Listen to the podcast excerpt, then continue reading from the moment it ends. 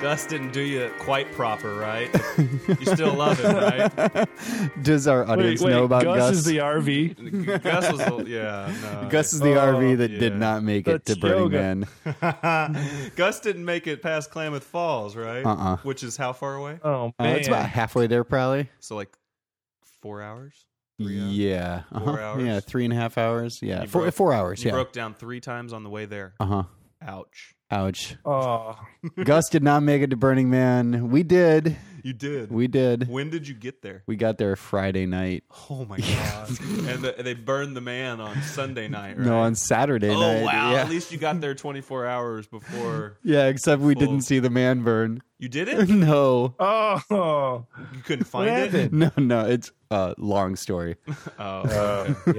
yeah. maybe we shouldn't get into those sort of shenanigans on this show. Uh, I'll, I will say this: I, I had a I had a really good time, uh, and I'm looking forward to next year. And be a Yes. little more prepared. Little, just a little. Well, my RV will work. It was fun in 2010, but in 2011, dude, It's gonna rock. hmm Yep, you're not gonna be last minute trying to get the RV. Poor Gus. Uh, yeah, the carburetor's sitting. Uh, I took I took the carburetor off the engine today, and she's. I'm gonna I'm gonna rebuild it.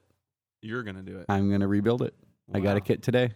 Wow. Wow. That's cool. Yeah. That's gonna be a new uh, experience for you. I talked with my buddy, a mechanic. He says he can do it in an hour. So I figure I can do it in two or three days, maybe a week. he can do it in an hour. It'll take me only six months. All right.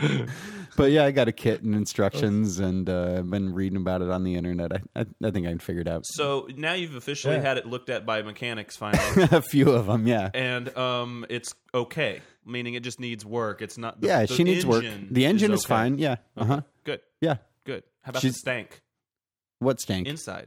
It- She's smelling pretty in there now. yeah, she smells pretty Ooh, good. Uh, she's stinking. No one, No, had, she no wasn't one had there. been partying in there for a while, so she hadn't she hadn't been used. Or, and no, there's a little bit of like he, a it's, Gus, it's a he, yeah. Gus. It, he had a little little cigarette smell in Oh, there. okay. Yeah, yeah, yeah, yeah. But um, opened him up, and I think um, you know, being up there in Klamath Falls helped out because it wasn't so moist. Right. You know, drier up there. And you drove with the air flowing through it for Yeah, for a little while at least. And, yeah.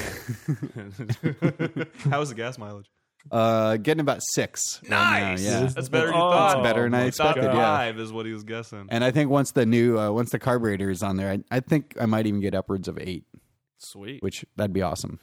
Sweet. Well, everybody, in case anybody news here, this is the cannabis agenda. We are. We are. Hmm, Cogs back. just spit his first had his first Burning Man experience. Yay for him. And uh it's uh getting close to fall, everybody. Yeah, it sure is. It really is. We we have a new moon rising, or yeah, coming up right now. It's it's it- coming. It's it's fall. We had our first it the first rains here on the coast in a long time. Yeah, Uh-huh. Harvest is coming. It Mhm. rained twice over the last week. A lot of outdoor plants probably broke. yeah. which sucks for people. Gotta watch out for that gray mold this time Yep. of year. Time to be picking it out. Um, and uh, yeah, it's uh, uh, you know what sucks about this time of year too are the fires potentially, and it has been burning in Boulder. I want to give a big shout out to any of our Colorado listeners who have, or any of our listeners who have friends, family, or anybody that lives there in the mountains outside of Boulder, Colorado.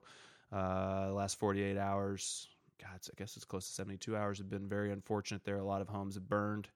Um, Oh. They were having a lot of trouble containing the fire, and um, our thoughts, prayers, whatever we do, is out to all of you guys. We did a big rain dance. Had a friend that was there with a bunch of friends yesterday, right outside of Boulder, doing. Uh, you know, they're just making up rain dances, and guess what, dude? It rained today. Isn't that awesome?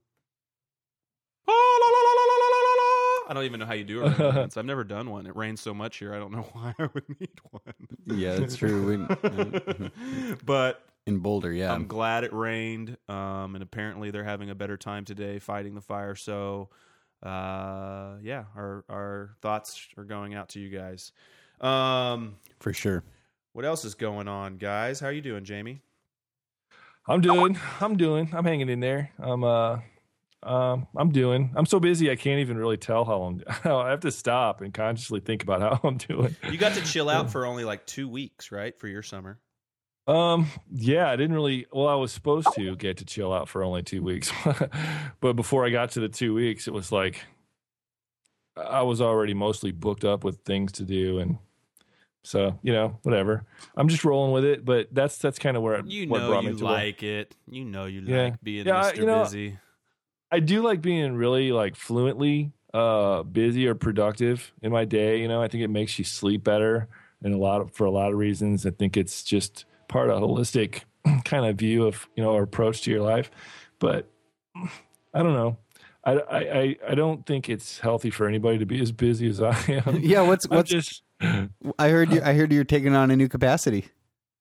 Yes, I am. Um, I am now the uh, um, the chapter or the university that I am at currently um, has started a. They have a chapter of SSDP, Students for Sensible Drug Policy, of course, and uh, I went to their first. Some people called me up and they you know wanted me to be there and uh, kind of consult with them and offer like you know they had a lot of questions and different stuff to talk about and so I went there to their meeting. It was great. It went really well. They had free donuts, so that rocked. Nice. It could have it could have sucked, and it probably would have went, you know, reasonably well if it had donuts. But uh, it didn't suck at all. It was really uh, productive. People made a lot of uh, kind of headway in getting this thing started, getting it rolling. So I liked it, and they kind of made me. I made him put in parentheses tentatively because I'm so up to my eyebrows in responsibilities right now. But uh, I said tentatively I will be the communications and public relations liaison for the Liaison. our chapter. Yeah, I named it myself, so it sounds cool. Liaison. I've I've never been able to put that. How do you spell liaison? Um, it's L I A S O L N I A S O N. Yes, I've never wrote it before. liaison. Liaison. Liaison. We have any French listeners Liaison. out there? If we do, you should email Bonjour. us. Bonjour, Bonjour, French listeners. Yeah. Is that? Hello, cannabis world. Uh, how many countries? We got to check and see. How many we'll check soon. Let you guys know, but it's got to be up fifteen to twenty or something now. Who knows? Ah, Who it's knows? But uh, yeah, if you're out there listening, you can find us on the web at uh, cannabisagenda.com. Email us to info at cannabisagenda.com. Give us a call. We've had some calls now 707 654 CAN, C A N N. Check us out on Twitter and Facebook and on iTunes. Have us uh, subscribe to us. Um, it'll be automatically loaded up when it's ready to go, and you'll know. And uh, rate us too is our big Absolutely. kick. So uh, do all those things. Check us out and uh, keep listening. Most importantly, um, plug, plug, plug. I think you should. Hey, Jamie, I Plug, think you should plug, plug plug. Jay. It's time for a J a J plug. a Jay Selthofner plug. um, I'm kind of predispositioned toward uh, plugging Jay Selthofner. I'm in, I'm in his camp at this point. You're you're in Um, there, yeah. So I can handle that one. I believe. Yeah. Yeah, uh, Jay Selthofner. Uh, if you've been following our show whatsoever, you, you're certainly aware of who this gentleman is by now. He's running for Wisconsin uh, State Assembly uh, in District 41 uh, on a on a hemp in general platform, uh, inclusive of uh, recreational, medicinal, uh, industrial hemp, um, the whole ball of wax. And he's a really smart guy, really sensible dude, and uh, we're uh, we're behind him. And uh, you know, if you know anything about politics at all, and uh, this is this is a significant requirement in any kind of uh, political uh, endeavor, and it's finances because a lot of what happens in trying to get elected in a campaign process happens through media. That's that's the holy grail of you know your communication abilities. It's just through the the mass media, and in order to do that, it costs a lot of money. And uh, you know, I think it's worthwhile to send Jay a couple bucks, Four twenty, four dollars and twenty cents. four dollars and twenty cents. If you can save your change for like three weeks and then go deposit it and send it to Jay, that'd be cool. Shit, that's Yeah. a cup of coffee. Yeah, don't eat one yeah, cheese. like don't eat one cheeseburger, right? right. Wait, I shouldn't use that one. I don't know. I love cheeseburgers, man. It'd be tough to give up. You- wh- There's- Which, which one should you give up first, health wise, if you had to guess right now? Either or, cheeseburger or a cup of coffee, or a four dollar and twenty cent cup of coffee. Anyway, which one would be? Health wise, Yeah, cheeseburger. get rid of the cheeseburger. Okay. I, I, Mm. I don't know. The the four dollars twenty cents coffee is like sugary and, and That was a real mind melter. Mm. Thanks for that. No, I'm like, I'm, I'm, I'm torn and twisted. Why would you- Dude, I, I don't want to. I don't want to give up my cheeseburgers. I And kind I'm of like, want, but wait, I like God, the. I like kind the of want French a rolls. cheeseburger now that we're talking about it. Cheeseburger sounds good. Mm, cheeseburgers. Cheeseburger. Going French out to 20 countries around the world. Cheeseburger. Yes, we love cheeseburgers. Google Analytics says thirty. Thirty countries. Okay, thirty kidding me? countries. Yeah, that's that's what. Yeah. that's what I the, love you, That's what the producer World. just just found out for us. That's what No, Google that's a pretty says. cool connection, I would say. Because they can know. Hopefully, now, hopefully, we're saying some things that make sense, some sensible uh, discourse between us all here and within our interviews and so forth, and the news, aggregate news that we uh, try to uh, disseminate to you all. And and if that's the case, you can know this: that people in 30 different countries around this globe are hearing the same information. So it's a pretty cool connection, I think. Or am I just melodramatic? I don't know. That's, I think, it's cool, uh, man. It's cool. It- it's it- it organic pretty for sure. it rocks world. Yeah, and these Yeah. are just clicks on the website. This doesn't Uh-huh. guarantee they listen to anything. You know what's interesting is China is still number two on the list. China. Some stoners That's because in it's China. their administration, man. It's their it's their leadership doing mm. it. I don't know if I've told this story on air, but I spent five or six weeks in China and I did not smell weed once. Not once. Anywhere. Yeah. They're afraid to get their tongue cut off or something, They're probably. clicking on that thing, going, "Come to China, vacation in China. Come on, please come to China." Wait, you think it's you think it's the you think it's the government or the like you should some check in, but won't check out. company that Yeah, works for the government or whatever that's Some uh, Chinese company that wants to come to America and make money on weed. Hmm. Maybe, I'm just guessing. yeah or it's- or or maybe it's probably a good some- source for information. Maybe it's just some discerning pot enthusiast from China. Yeah. They have those. They have to have those. That's where all the Or weed came from. Or uh, you know who gets to smoke weed in China? Those that are in power. The fortunate ones. for sure. Yeah. so that's yeah, I'm laughing. It is it's not the most it's, it's a crazy situation over there. They have a lot of poor people, but their middle class is growing rapidly and they have Yeah, tons and tons and tons of cars and pollution, but lots of people, lots of good energy. What a lots of crazy loving place. people there. Yeah, it, it is a crazy place. Well, we hope you're listening. If But uh, good crazy. yeah, we don't know what what's going on. If you're listening and you can email and you dare do that, yeah, you, you dare come to our website. right. You're there. That's crazy enough, and we're talking about it. Maybe we shouldn't be talking about it. Shh, shh communist over there. Um, Moving forward. yes, let's move forward. uh, we've got some uh, emails this week, don't we? We do. We do. yeah. Um, Josh emailed us. He's a first time listener. Uh, and What Josh had to his story. I'm trying to. There it is. His story is cool. He used to smoke weed back in high school a little bit, um, but he kind of quit, and uh, he got in a Wait, wait, wait, wait, wait, wait. He, he what? quit. Kind of quit? He quit. I think is kind of Oh. not accurate enough. Let's Kinda gave it up. Okay. He isn't that I what like he says? that. I kind of gave it up. Meaning he. I don't think he fully ever gave it up. Rarely. I mean, like Yeah, smoked just a couple rarely. times a year or something. Yeah, yeah, yeah, yeah. Yeah. W- w- We don't know exactly, but it sounds like he didn't fully ever give it up. So, but he didn't use it a lot, and uh, he got in a bad car accident a couple years ago. It looks like where he sustained two neck fractures, two disc extrusions, and all sorts of other BS. With and also with Jeez a little anxiety and post traumatic stress on top of all that. Um, and just recently, he's 31 years old. Uh, just recently, he smoked some cannabis recreationally uh, while he was out with some friends camping, and uh, he couldn't believe how well it worked for all of his issues. Huh? Isn't that hmm. great? It's amazing. And he's especially talking about the chronic pain thing because we've talked. If you've mm-hmm. listened to the mm. show before, we've talked about cannabis use for chronic pain, and people do Right. use it for chronic pain.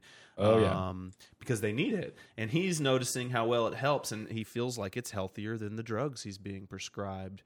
And I couldn't agree with you more, man, because I have to use drugs for for pain sometimes, pharmaceutical grade drugs for pain, and man, I do not feel good about it when I have to take too many of those things. And when. I can use cannabis to relieve pain, That's what I that's what I choose every single time. Um, it's too. it's great that it's working for you. I mean, that's what you use, right, Jamie? That's one of your you you you appreciate cannabis work on on pain, don't you?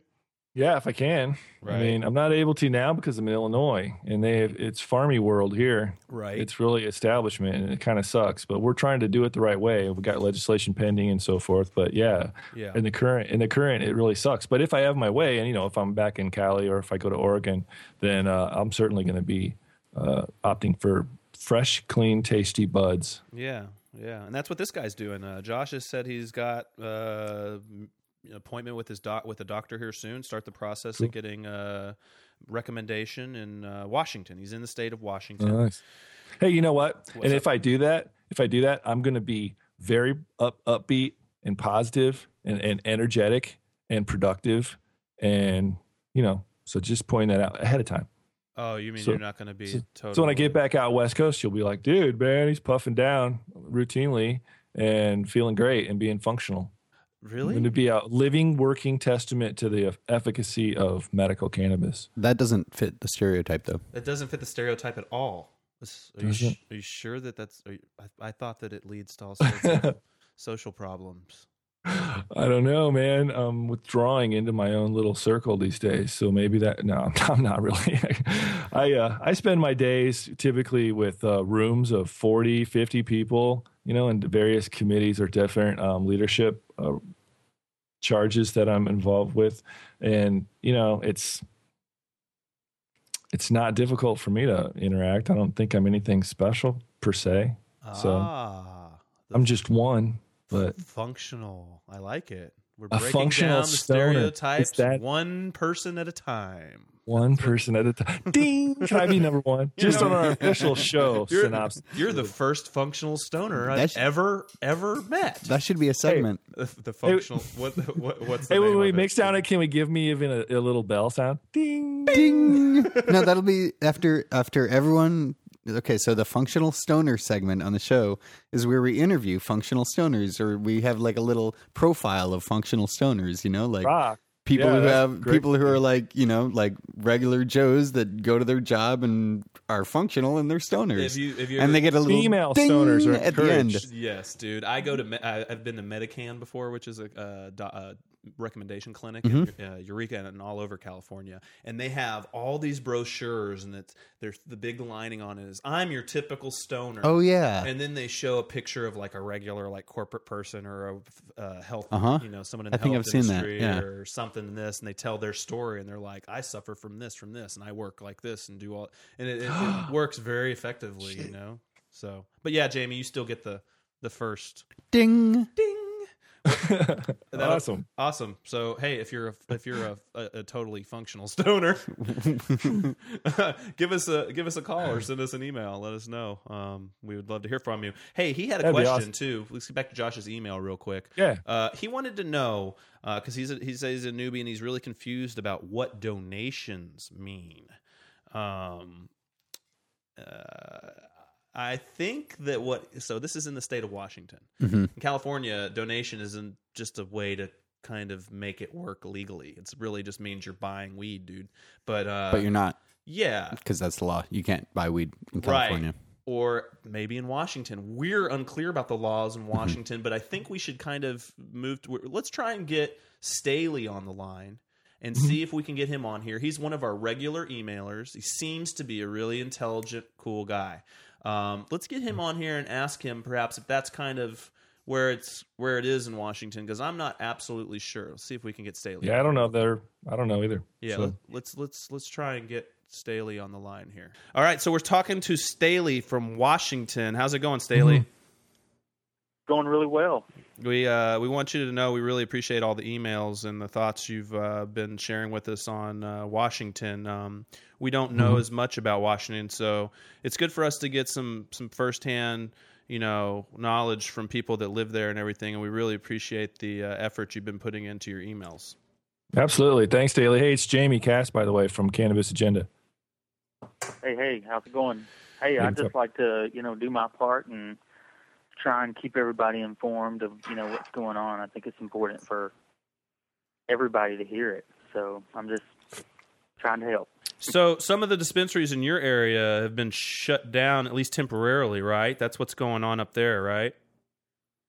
That's correct. And uh, I think I think they're up and operating most of them now, uh, but I think the one that actually got raided and stuff like that, I think he's still closed. So Okay. And what they're what what's been going on is undercover cops have been having fake recommendations going into the dispensaries with the fake recommendations and that dispensary did not call and check to make sure it was a valid recommendation. that's right. The the clinic or the co-op uh, is supposed to call the doctor that issued the recommendation, and that's how you verify, you know, that it's an actual patient. Right. So Right. yes, that he he didn't do that. Okay. So, And so up there, when you call to, okay, so I got two questions based off of that. Well, uh, the first one is when, when you when you call to verify, you actually call the the original doctor's office. Still, there's not like a verification company that handles multiple doctors now. Uh, no, no, it's it's they have to actually call the doctor. So you know, like me, I'm a medical patient here, Yeah. and I go through THCF. So they Mm. just call THCF, and then they basically verify that way. Is THCF available 24 7, 365?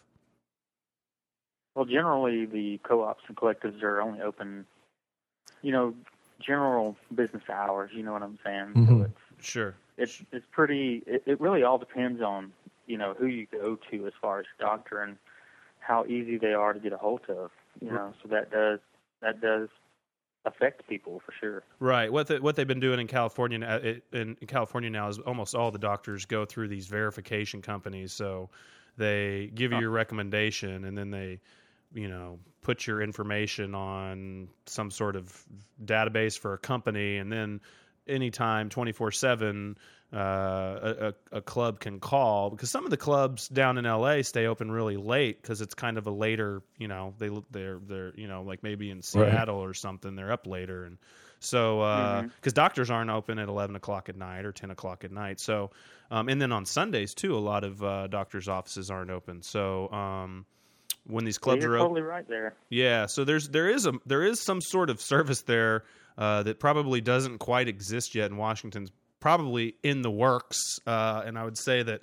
Uh, these sort of things kind of make people think about it. Hey, you were mentioning co-op, and we got an email earlier from a first-time uh, listener and emailer, and he was asking about what is a donation. So obviously, you guys up there, your dispensaries are are operating as co-ops or collectives, kind of like they are in California. Am, am I correct to assume that?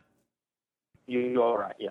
Okay. And then basically with the uh, donation situation, you just, you know, they donate you the meds, and you know, they you donate the money that it took to, you know, get that quality med- medicine. You know, Sure. that's about the extent of it. Uh, Sure. It's it's it's it's it's um it's a weird thing that we do down here in California too. It's you can't call it purchasing and it's uh Right. you're a member. So all of the medicine is collectively owned technically amongst Yep. all the members. And then you're when you purchase it you're not actually purchasing it. You're making a donation which is kind of is kind of a, a weird thing that we're having to do to get around legal issues i guess still you know? It's like yeah, it's one of those things where we have to clarify the law so we can, you know, this is like open and legitimate. Um, you know, I know here in Washington, I, there was an article that one of the senators here was talking about uh, new legislation coming up next year that they're going to try and offer dispensaries through the state and stuff like that. So it would uh, clarify these laws here in Washington. Uh, so I'm I'm hoping, I'm crossing my fingers that you know some more information and we get the ball rolling on this. But Yeah, in your email, you were saying that it's Senator Kohl-Welles, and that he's talking about clarifying the laws for police and patients so that there's actual protection instead of affirmative defense. Um, yep, so, what that means for everybody out there that uh, that isn't really you know privy to this kind of stuff is. Uh, a lo- the medical marijuana laws, and um, when it first starts, the cops just keep arresting people, and um, they you then go to court and you prove in court with an affirmative defense that you it was legal for you to be using or growing or operating a dispensary or whatever in regards to mar- medical marijuana. But what these laws would do is make it to where hopefully in the future cops will stop arresting people and making them prove it in court and they'll just be able to tell right then and there are they following the rules or not. That's kind of what that's kind of what we're mm-hmm. hoping for, right? Well, that yeah, that goes back to your point where we we need either a third party group that can verify this stuff for the cops when they're out on patrol and they need to verify this. Um, here in Washington, I think it's a situation where people don't really want the government to have this information. So it's, you know, it's where do you go and what's the right thing to do. You know, personally, I would like a little bit of protection. Sure, mm-hmm. definitely. You know, I don't, I don't know what the right answer is there, but you know. Yeah, you would like something that we're going through. Yeah, you'd like to not get rolled with your, you know, your your personal medic med, medicine and have to prove in court that you're, you know, some sort of that you are a, a legit patient, right? Right. Yeah, most people, uh, you know, if they can work and stuff like that, and if you're sick, you you don't want to be bothered with court right. time and you know the stress that's involved with that. That's not conducive to healing. No, it's not so, conducive to healing at all. Uh, it's uh, it's really interesting time right now. So I'm I'm pretty excited for what next year is looking like with it. Uh, Sensible Washington with their ballot measure that they're already trying to gather signatures for, or the legislative route, and you know hopefully the good news California. Yeah, so you're speaking of California. So you do you so, or if you lived here, would you be voting yes or no on Prop 19? I, I would have to vote yes, simply yeah. because legalization is a lot better than being illegal. I mean, right. Hmm. that, that's just the way I look at it. I mean, no, it's not perfect. I agree, but it's a big step in the right direction. It, it is. It is, and right. you're not going to be able to make that mm-hmm. whole transition to where it's going to be unregulated. I mean, Prop you know, 215 wasn't perfect either, and it's opened up a, a, you know a lot of liberty within the mm-hmm. marijuana community and, and within you know the medical community for people to use it um, and right. grow it and sell it and. Uh, so yeah, that's how I feel too. And so so sensible Washington's pushing for a, a ballot measure, and there is you, have been hearing some stuff, uh, some legislative potential legislative action maybe for a legalization push too?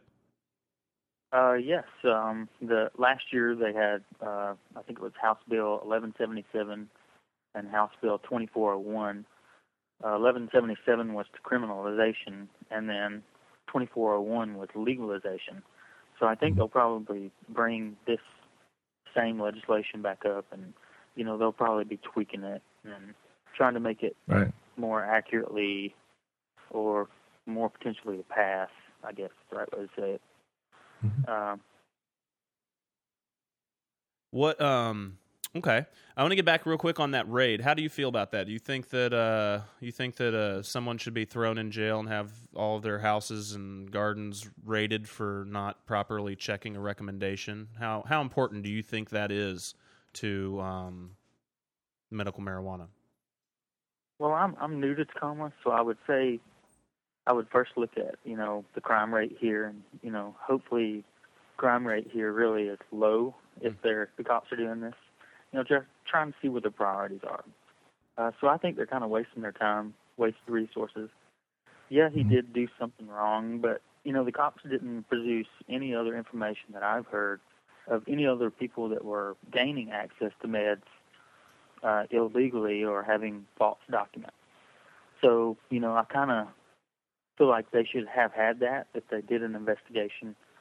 Um, you know, and forging the medical documents is never cool. I mean, that's just playing the, you know.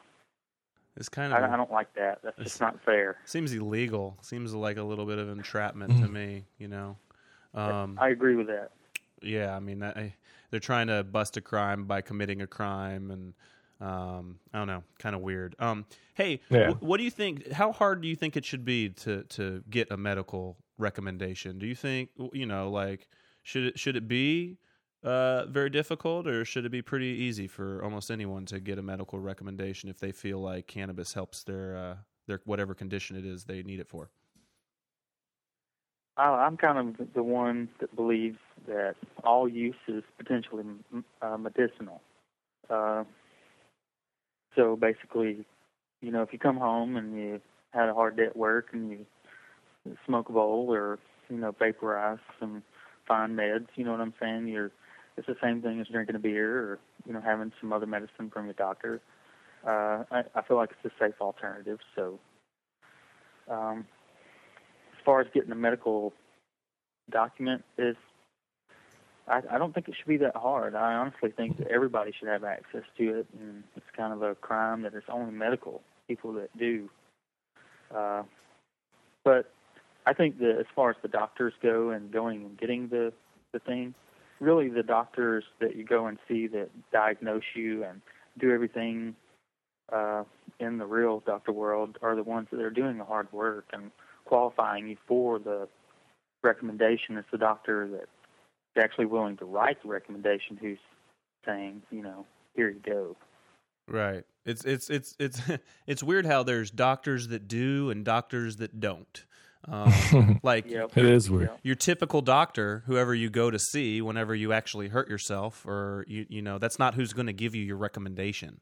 Um, That's right. which is is weird. I think it was different for you though, right, Jamie? Here in California, um, he actually does treat patients on other help for other health reasons. Your doctor, is that correct? Yeah, well, he's uh he's retired. He worked for like 30 years in the ER. I believe it was the ER in uh or emergency services in San Francisco General. So you can imagine the things that that wow. doctor has seen.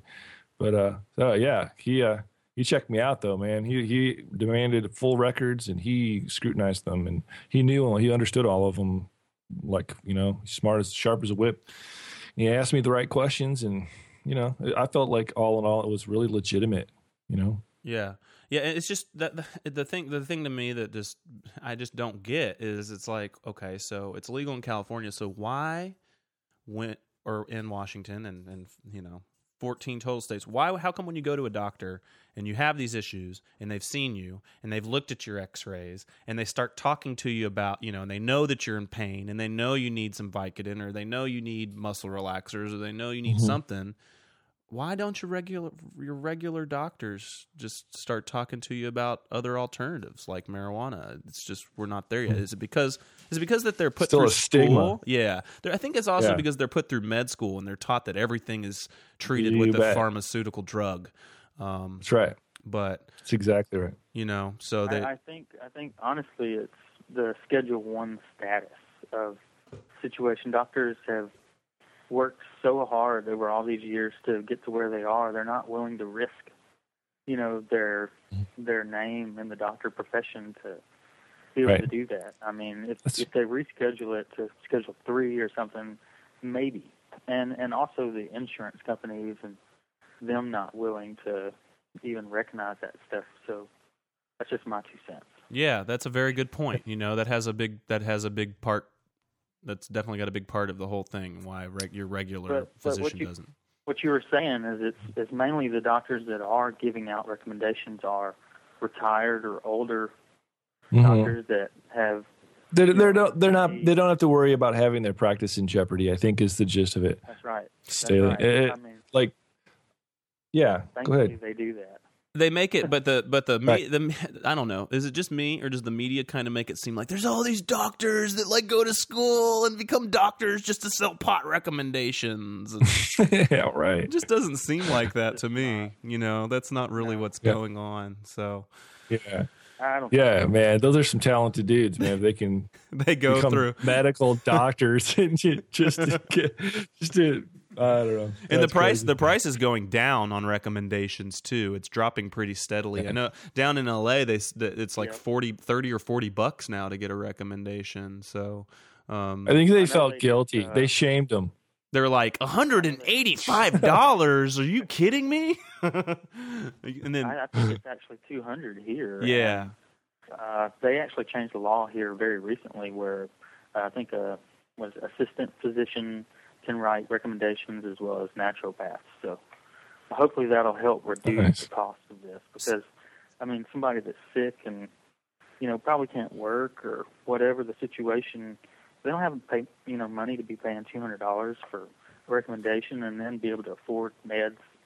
Mhm. You have to do that every year. You know what I'm saying? Yeah, it's, Yeah, it's tough. That's a burden. It's a serious burden.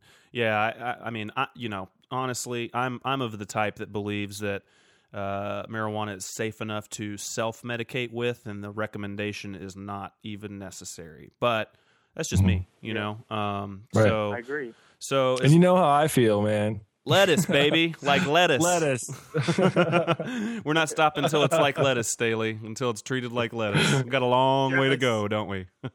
yeah, we do. We do. We do. we do. But you know the road is is moving, so at least we're getting somewhere. We are, man, and we hope on. you stay on the road with us, and because we're gonna be Absolutely. we're gonna be on the road for a long time, and uh, it's really good to hey, to y'all get are you doing on a here. Good thing.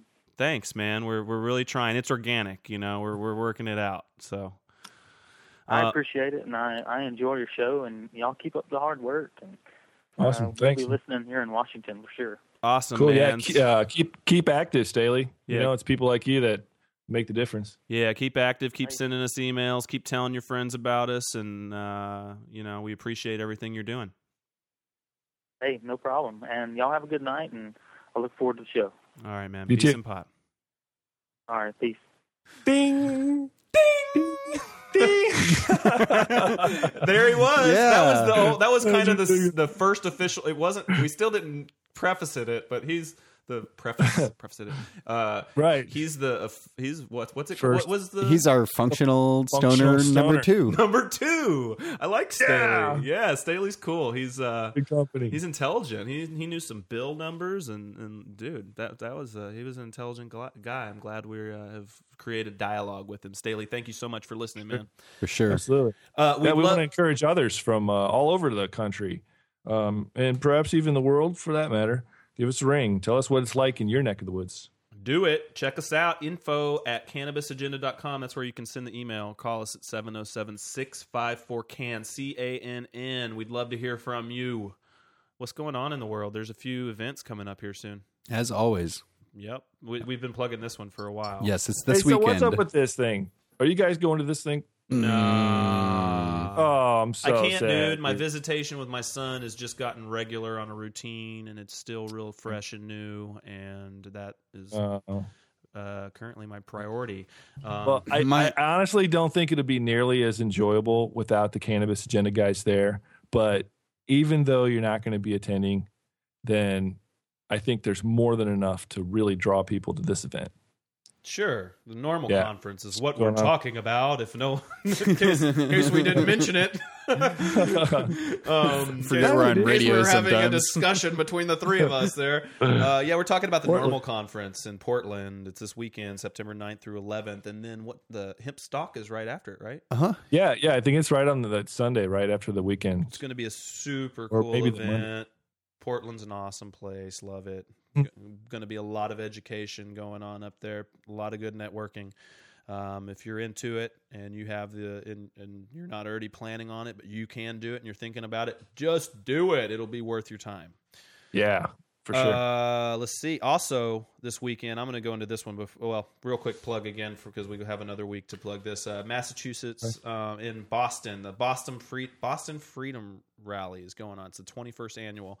Saturday, September 18th, um, at noon on the Boston Common. There will be two stages of music. Check it out at uh, BostonFreedomRally.com. Um, we missed one. Uh, Hemp, HempCon. It happened in What's that? Okay, it's a it, what it, what exactly? It's it looks more like it's it's more towards the industry, the medical marijuana industry. It's not as big of an activist sort of an event. It looks like it's more uh, towards dispensaries, collectives, caregivers, evaluation services, legal services, educational institutes, um, equipment, accessories, et cetera, et cetera, et cetera. So it's kind of more geared towards the in- Industry. the industry. And they just had one in San Jose like last weekend, and we missed that too. Um, I don't know how we missed that. We're not getting the emails from everyone telling us about what's going on. But We're stuck here up in the boonies. you were at Burning Man, what you were doing. Yeah, we're up in the boonies. But uh, yeah, we- uh, this one's going on this weekend in LA, um, September 10th through 12th. And it's at the LA Convention Center, and you can check it out at hempcon.com. Um, and like I was just saying, if you ever know of any events um, that we are not plugging, you want us to plug it because you think it's worthwhile, shoot us an email info cannabisagenda.com because we'd love Yeah. to keep everybody updated uh, on what's going on. Yo, For sure. time to update on Cali. Cali. What's up? California. What's up in the beautiful state of California? Well, Dianne Feinstein still bugs me. I can't believe Has the mad had the as the madness officially began? Well, it- there's some, some crazy stuff about her and how she's basically saying yes to Scientology, and I'm not even going to get into all that stuff. That's just over my head. I don't even. Who is doing that? Who's saying yes What? to science? They're saying she is in this story, but I wanted to gather some. of She's what's happened. Uh, she's the was the chairperson for the No on 19 campaign, and the uh, just recently um, the Los Angeles uh, sheriff Lee Baca became the co-chair with her, and um, he had a press conference um, to announce the arrest of a suspect in a triple murder case in West Hollywood. He used the platform.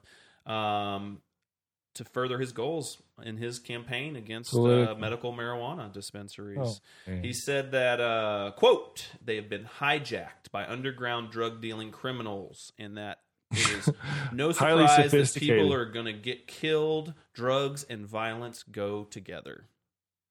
Wow. So it's it's he, he's making all sorts of claims. He said uh, he said banks are more likely to get robbed than medical marijuana dispensaries. This guy that was disputing him, um, which is uh, Los Angeles Police Chief Charles Beck, he said that his department looked into the assertion made by Baca and others that dispensaries attract criminal activity, and that they have not been able to substantiate that, um, and just doesn't really bear out. He said. Um, Baca, uh, the guy that's with Dianne on the No on 19 campaign, he claimed that as many as 97% of dispensaries operate as criminal enterprises, and that many of them buy from Mexican drug cartels. There's one of those precise words, many. Um, yeah, and the a guy from the D, the DEA cannot substantiate his allegations on this either.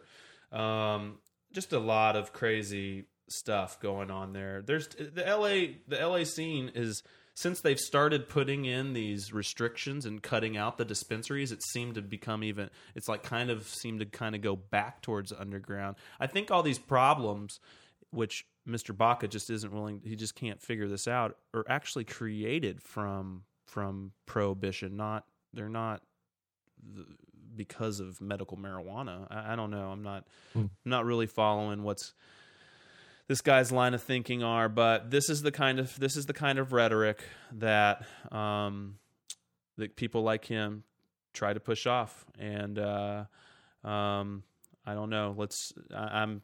I can't believe I voted for Dianne Feinstein. It just, just No, no, nah, not ag- not again. Huh? Have- uh, no, have you have you voted for her before? No, I didn't No. have the. opp- or- Ah, I don't think didn't. I did.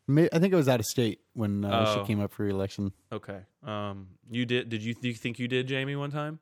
I don't remember. I don't. I hope not. I'm pretty sure. I, I know I have. I know. Oh, I wish I could remember. I have. All I remember was the recall thing when I said, "No, don't do it." But if you have to do it, then Arianna Huffington. Arianna Huffington. Yeah. 'Cause they have the same accent. It was funny. yeah, yeah. Matt's all. Matt She- liked Arianna Huffington back then. She would yeah. spout off all this intelligent shit that was on topic. You're And it was, making like, sense. Stop that. intellectual and intelligent and, and functional, and it was like he would go. Terminate them, and everybody would go. Ah. it was like this is freaking scaring me. I'm getting out of here. Ah. Yeah. It's crazy. It was so horrible. I was like, no, don't let this happen. Arnold, we're gonna miss him. They said, Actually. yay, he won. And I was like, geez, I can't believe it. Yeah, he won big, and then he won big. in Now the we next want one. him. Now we want him. Now we want him back, and he's going to Yeah. be gone because we don't have a pro. Mar- it, it- neither of the governor, the GOP or the Democrat governor candidates are for Prop 19 and for marijuana in general. So What a sad state of affairs. how did that happen? I don't know. And we did weird how it's weird how things work out sometimes, isn't it? Um, I, I found a clip earlier. This kind of relates to California and legalization in general. This is a ABC News clip. It's like a late night Twitter discussion thing. I don't really know the whole thing, but it's an interesting uh, little six minute debate between some ass clown from Heritage Foundation and Allen St. Pierre, executive director of NORML, and he, he did pretty good. I think. I thought this was. Uh, Yeah, he's sharp. I'm being fair and balanced, dude. Like Some Fox ass News. clown, yeah. Some ass clown. That was Should we actually say who's the, who's that? I don't know his He'll name. probably be identified. He'll in the be video. identified. I forgot his name. Okay. We'll Uh, roll it. listen, so listen, pay attention to for the ass clown's name.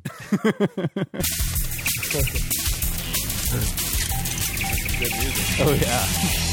doom doom Oh, it's Nightline. This is what Good Nightline turned afternoon into. and welcome to the Nightline Twittercast. I'm Vicki Mabrey. Thank you for joining us. 14 years ago, California passed a bill allowing for the prescribed use of so called medical marijuana. Since that So-called. time, 13 other states have passed similar laws. This fall, a California voter initiative that would legalize possession and sale of marijuana has qualified for the November ballot. Now, while passage of this bill is by no means certain, it would be a watershed moment in the history of, medical, of marijuana law in this country. So today we mm-hmm. ask you, should marijuana be legal? Now, as always, we welcome your thoughts via Twitter. You simply go to the abcnews.com, go to Nightline, and click on our Twitter page. And remember to include at Nightline in your tweets. We also welcome those of you watching us live on Ustream.com. You can join the conversation via Twitter on your screen as well. Now, no package today. We're going to get straight into our guests. Our first guest is Brian Darling. He's director of the United States Senate Relations at the Heritage Foundation. Mr. Darling is against the legalization of marijuana, and he joins us live in the ABC News Washington Bureau. Welcome. Also with us today, Allen St. Pierre, the executive director of the National Organization for the Reform of Marijuana Laws, otherwise known as NORML. Mr. St. Pierre is for legalization of marijuana, and he also is in Washington. Thanks to both of you for being with us today. Brian Darling, why are you against the legalization of marijuana? Well, America already has a drug problem. If you look at the news coming out of Hollywood and the, Jeez. ish, the issues of prescription painkiller abuse we have in in Hollywood and all the, the problems that we're having, I come Wait a the minute, why are you singling out Hollywood, first of all? We Yeah, got Rim, well- Rush Limbaugh, who, is, um, who Right. had a drug problem already, so I don't think you can put that just on Hollywood. not just on Hollywood, but America as a whole has a drug problem. So why would we go down the road of legalizing a drug that is unhealthy for your average American? It's something that's going to lead to other disorders, and not only that, it's going to What do you mean by much- disorders? Well, uh, even the Obama administration has come to the conclusion that it's bad for you. It's unhealthy. The science tells you that marijuana is not science. healthy for you. It may alleviate some pain if you have pain, but it's not something that's good for you that's going to make you healthier. And also for kids. I mean, if you have legalized marijuana in California, it's going to make it a lot easier for kids to get it. You can see the increased use in children. And this is at a time when we're seeing the use by children going down of marijuana. This is going to dramatically increase, and it already has under California's medical marijuana laws. All right, I see Allen St. Ask Pierre shaking his head already, so He let me let you get in there right away. already tell. I'm 44 years old. I occasionally smoke marijuana. The idea that the government would violently interact with me in the privacy of my home in a country where tobacco is legal and kills 400,000 people, a country where alcohol is legal, a country where hundreds of thousands of pharmaceutical drugs are available by a doctor's recommendation. How much possible sense does it make that in 2010, we're in our 73rd year of marijuana prohibition? Alcohol prohibition was an abject failure. Marijuana prohibition at the 73 year mark is an outrage. Okay, but let me ask you, Allen, is pot, let's call it by its common street name, is pot more dangerous than alcohol? No, I could smoke. I mean, do you think that it's that it's pretty much equal and that, that that's the way people would use it? people perceive marijuana now in the last five years as being not as harmful as alcohol. But specific to your question, not to be flip here, I could smoke every nanogram of marijuana in the District of Columbia, and I would just simply have very dry mouth and have to want to get something to eat immediately afterwards. If I drank 10 or 20 fluid ounces of anything over 100 proof, I'm dead. So you're saying that, that marijuana does not kill? Marijuana cannot kill. It has an LD rating of 50, meaning science has never measured the lethal dose.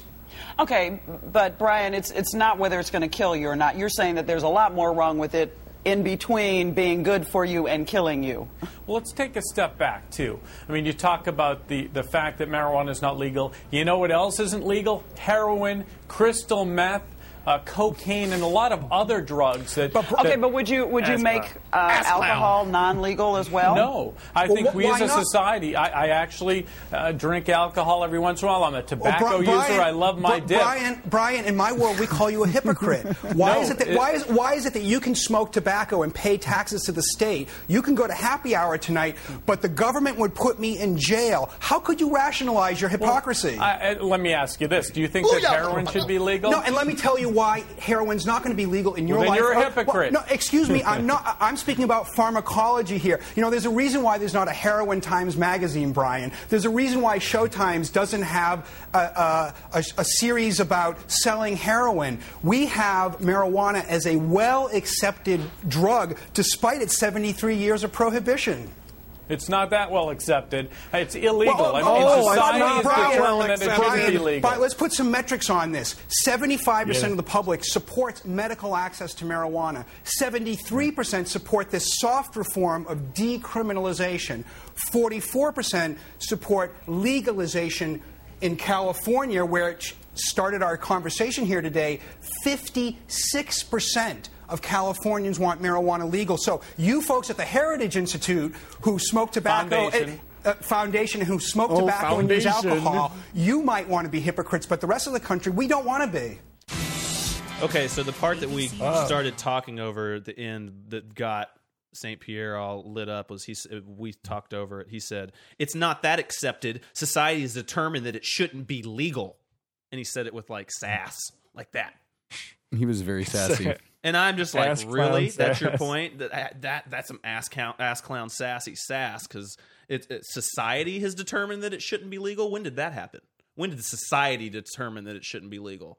That's bullshit, dude. The damn government decided it shouldn't be legal, and they've waged a fucking war on it. And to say that it's society that decided that, and then I, um, and then he goes out with a straight there at the that. Honestly, that's uh, out of the just, you know little debates that we've played on this show.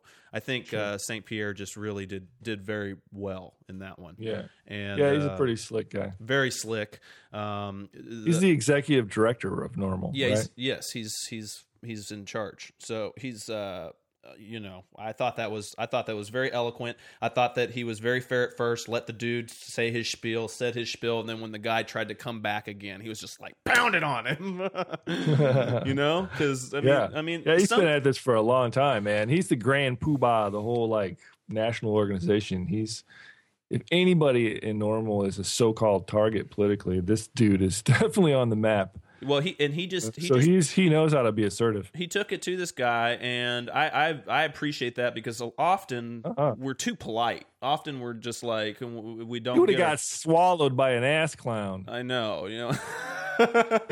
He yeah. said, "No, I will not go." not going down like that ain't happening. He said in- he tried to prove he the dude the ass clown was trying to say that it's unhealthy. Just period, point blank, it's unhealthy.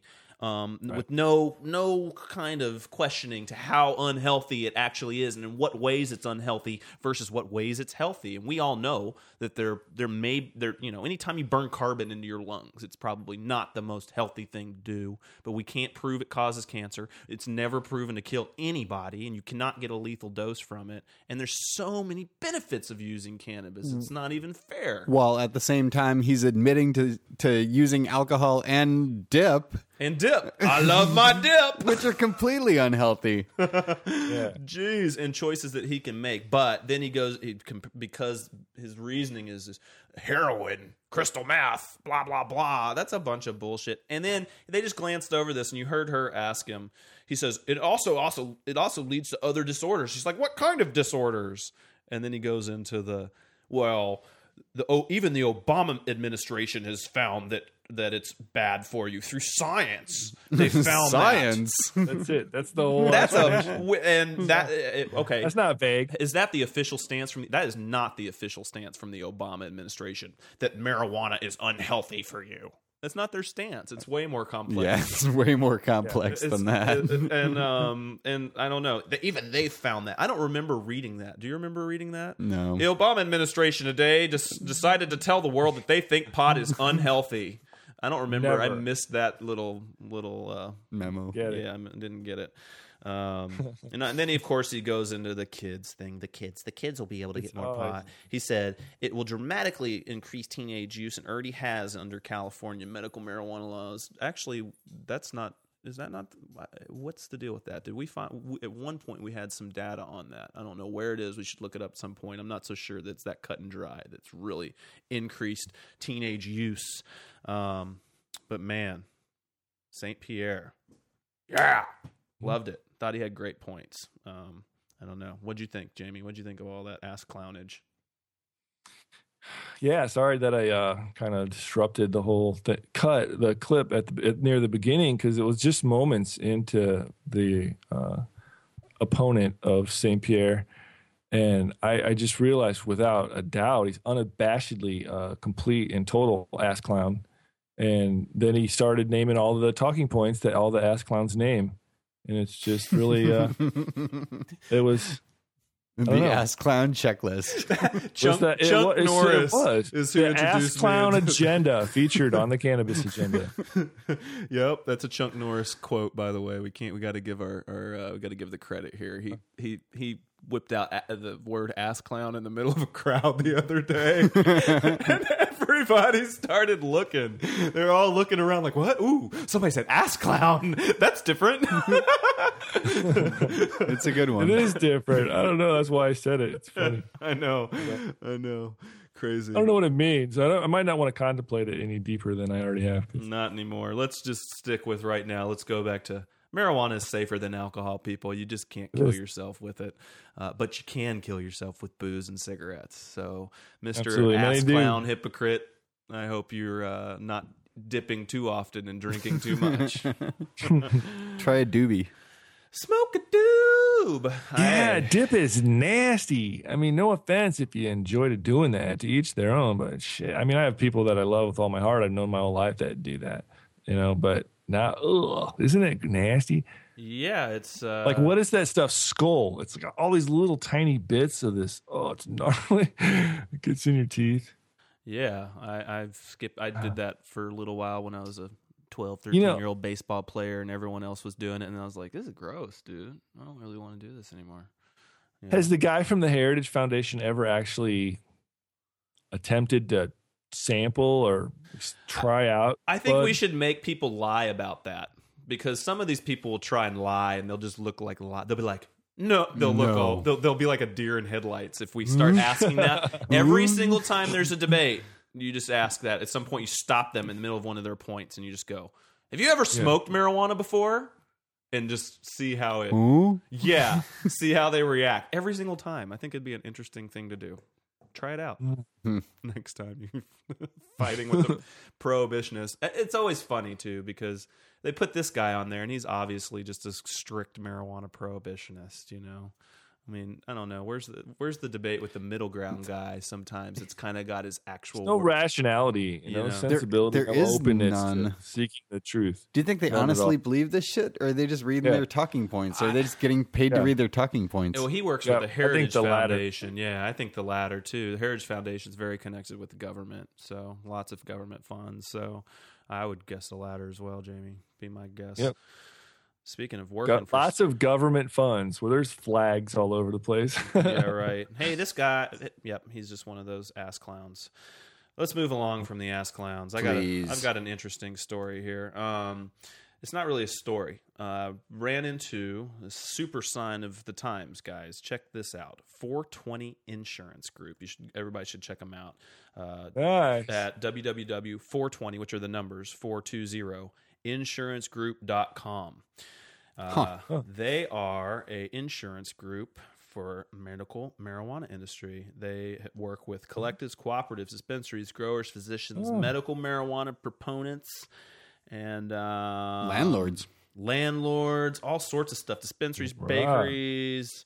Um, landlords. How do they work with landlords? Okay, so immediately when I decided I wanted to go ahead and just put this out there for everyone, I just wanted to put it out there for everyone to start thinking about because one thing initially you should be thinking about is like, whoa, is this really the direction that, that we want cannabis to go? Like it's gonna start becoming a you know, I mean, because this is this is serious business stuff right here, right? Like there's a lot that we need to get firsthand information from these people. So I've made contact um, with a guy from um, the insurance group here. Oops, I was on the previous email from them.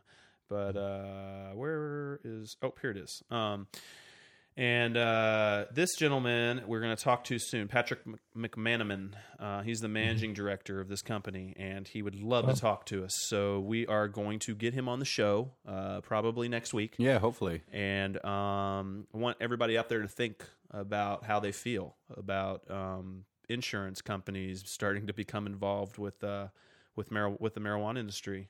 Um, send us your thoughts, call us, let us know. Um, it'd be great to hear from you before before we start this interview with them because maybe they'll give us some better thoughts uh, going into the interview with them. But uh, yeah, Jamie, you got a thing here, don't you? Yeah, man. Insurance is creepy all around to me. I hate it. Ugh. Dirty, creepy. So, you, Anyway. how are you feeling about it initially? Well, not too not not too peachy. No, you I don't like the idea right off the cuff. I think it's cool. What's I cool really about think it? it's cool. And he might I mean, just that it's 420 insurance group about as topical and worth unimportant or irrelevant as possible. But you know, beyond that, it's the fact that it's an insurance group. I didn't think about it in that from that perspective until you mentioned it. And he said, you know, think about it. Do you really want insurance getting involved with your buds? Well, And I don't know if I would. well, what? Okay, well, what if you were a business owner and you know what the current? I mean, currently, let's say you say you're a, a collective. You're in, you know, you own a collective or a, mar- a medical marijuana business, and you operate grows and you have retail mm-hmm. operation. And you have transportation, and you have to because banks won't give you any won't give you bank accounts yet. You have to keep a lot of cash. And you have to figure out how to keep that safe, and that's what you do. Um, And uh, because um, it's still leg- illegal, and um, just because crime goes after any any sort, you know, crime. There's always crime related to uh, with any sort of retail business, uh, especially one where there's a lot of cash and you can't deposit it and you can't take. You know, I mean, you know, it's difficult. So, wouldn't you feel more secure if you had insurance for your business?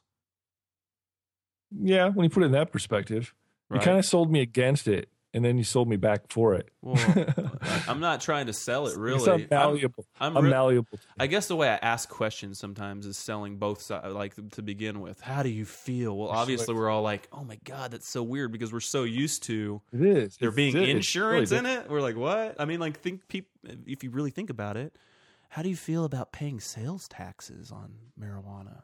I mean, it's all weird. It's all abnormal to us, you know, because it's never been part of our reality, right? Oh man, I would gladly pay play, uh, pay taxes on cannabis. So just just for the thrill, the the sheer thrill and joy and fulfillment of holding my bud my bag of crystally buds up to the officer's view and smiling ingratiatingly.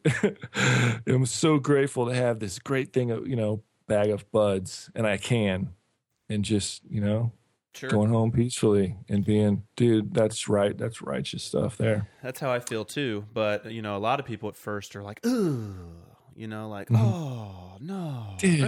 Yeah, because they don't pay taxes now, but they pay taxes in other ways. Oh yeah, and they pay sales tax on all sorts of stuff, and you know, I mean, th- they pay excise taxes on all sorts of things too. But you know, I don't know. It's just at first it's really foreign, but as far as from a business pers- from a business person's perspective. Um, I could see the, the use in, in having insurance for your company. I, Well, it's, you know, Isn't it required to have insurance for your business? I mean, certain are ones. dispensaries? That's part of the regulations for most dispensaries. They have to have insurance, don't they? I don't know. In Or do they? I Colorado, think I'm- they I don't. would. I don't think so. No, I don't think that they can because there. Are, I mean, up until you know, I think this is a new thing, having insurance available for these companies. It, I mean, it depends on the business. I'm sure some of them are like I mean, fire insurance. Like your landlord is going to require you to have fire insurance. You know, that sort of Maybe stuff. renters. Uh-huh. Yeah, so there's different types of insurance that sure. are required, but not like crop insurance or you know whatever. This is, I believe, this is more around the product itself, insuring your marijuana, insuring your you know the doctors that do recommendations, stuff like that. It's not you know they're- may sell fire insurance and flood insurance and all that too, but uh, general liability. I mean, I would I would imagine a lot of insurance companies will simply not, you know, issue you a policy if your business is marijuana. Yeah, here it says they they they do general liability Yeah. coverage, including Yeah, business income and extra expense, product liability, products, Mm-hmm. property insurance, including theft of stock, equipment breakdown, fire, etc. So they do Mm-hmm. do the traditional stuff with the stock being the marijuana now, Mm-hmm. which is new, um, and commercial automobile insurance. They so they're- they they do all the All other your traditional insurance. Stuff, Uh-huh. Plus, they just definitely are. They're definitely going to do any of your marijuana related products. with it, too. Interesting. Yeah, it'll be interesting to talk with this guy That's next cool. week. I'm. I'm. Uh, Oh yeah, he's coming on. yeah, he's going to come on the show. Oh sweet. so okay. Um, yeah, that'll be Man, you've good. been busy. Uh, dude, I I I had a good day Great work, work. today for the cannabis agenda. I did. You know, I got I got I got a new routine. I've got a routine going. Is what's going on. So. I've been able to make the time to do more research for the show, which has been awesome. So, Yeah, really, really excited awesome. about it. Yeah, what kind of research have you came across? What'd you find? What'd you got next? What you Oh, got next? let me see. Oh well, this one kind of light lightened the the uh, show, I guess, a little bit. Um, it's a funny story, somewhat. Well, I guess it's funny if, if for, depending on how you look at it. But uh, it wasn't. It certainly wasn't funny at the beginning of of this event. Um, some young kids in Montana, in uh, Lewis and Clark County, um, phoned up what they thought was going to be a pod dealer for some buds, and it ended up being the sheriff. Really? What Yeah. did they like? Hey, did they like find his his? Were they like in a bathroom stall? It's like need weed. I don't know. They got oh, the, blah blah blah. Uh, he was unnamed, but he sent the text to uh, this uh, Lewis and Clark sheriff in Montana after misdialing a telephone number of his of his dealer, and in it he said, "Hey dog, do you have a twenty I can buy right now?" And initially, it says initially fearing he was the subject of a windup. Sheriff Leo Dutton, he thought he was getting punked by some of his fellow officers or somebody. He said he was skeptical about the call, but quickly discovered the in- inqu- inquiry was real. Uh, he said, I'm thinking, hey, this is odd. I was looking around to see if there was someone outside my window playing a prank. However, he decided to play the part of the dealer and gathered more information by asking how much we talking and so forth. And the teenager wrote back saying Twenty, dumbass. he was, he was close to the dealer's home and wanted to complete the purchase. And then sheriff uh, saw the potential of intercepting him and contacted a detective from the Missouri River Drug Task Force who arranged to meet the teenager at a local business. They set up a little sting operation. They they busted these kids, and uh, from the story, it's evidently they just scared them shitless. I mean, and For buying the- twenty the- sacks. the kind of pleasant ending. They did let them go. They said, "What they said, man, we saw their parents. The look on their parents' face when they came to get them. We just let them go. They just gave them a warning and let them turn them loose. the funniest. But, go ahead. Did did they did did the kids actually do anything illegal? they made a? Did they make a purchase? Yeah, let me see here. I don't know because that makes all the difference, doesn't it? Uh-huh. Whether they just asked if they could buy some. He Maybe said- they're just asking for informational purposes. We're writing a paper for, for, our, for our class. Sheriff Dutton find- said the young boys turned white and their knees began to wobble. yeah. oh my god. The funniest part of the story is looking at the picture. I don't think the kids did anything illegal. If they bought some, it- that's I'm- maybe I'm why they sure- let them go I'm and sure their their kids. parents got him in trouble. and their kids. But yeah, it's not Well, illegal maybe. to try. That's funny. It's not illegal to try to buy weed. It's illegal to possess weed. so once you bought it, it's illegal because then you have it. But trying to buy it all in in and of itself, is not illegal. I don't think so. yeah, so It says here everyone go ask your. end, Go ahead. Sheriff Dutton said when the detectives saw there were parents that wanted to be involved, he took the right action, and I'm really proud of the deputy because evidently he's the one that released the kids to their parents. And then he said, the sheriff goes on to say, trying to buy drugs is a crime, but it's probably worse that they had to face their parents. Huh. I wonder if it is So- a crime. It's too bad In we can't just dial up our attorney real quick on the speed dial. Hey, wake up! It's late, but we need to know: is it illegal to try to buy weed, or is it illegal to have weed? I mean, it's obviously illegal to have it, but dude, yeah, the picture of this guy is the funniest part of the story. they accidentally texted that cop. Yeah. Oh yeah, he's like, hmm, and he didn't have anything better to do than to sting out these teenagers. That's He's like, are they making fun of me? He's out there. you guys, cut it out, man. Are we I'm sure on- this is a real story?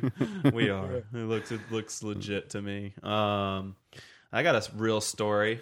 Yeah, this? The Giants, the San Francisco Giants, are only one game out of first place in the um, National League East, and to me that matters. I don't know if that matters to any of our other listeners out there. If any of you guys are baseball fans, but it's officially time to start paying attention to baseball if you're into it at all.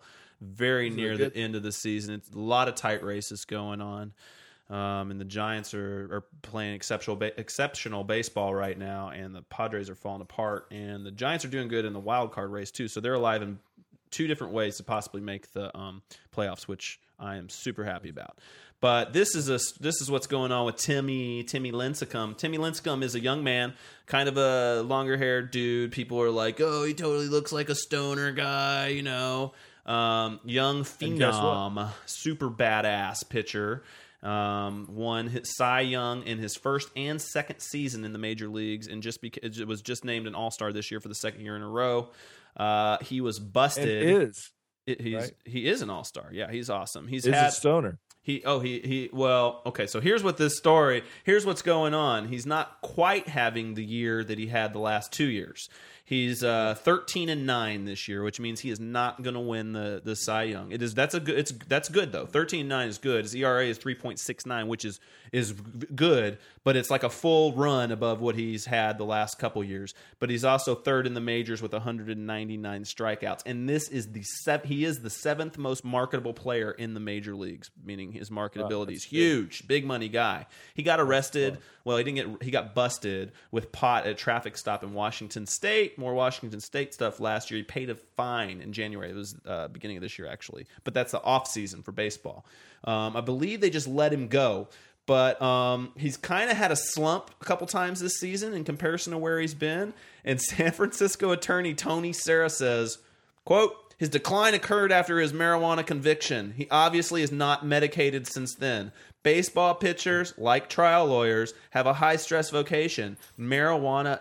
Ably moderates stress. Lincecum suffers from cannabis deprivation. Really? So he's blaming that extra run on his ERA and those extra few losses on the fact that Timmy can't smoke weed. Guess what's going on with the Giants now? There's a new movement within the stoner culture of baseball right now, and there's a T-shirt you can buy. And I ordered I ordered one earlier today. Nice. Let Timmy smoke.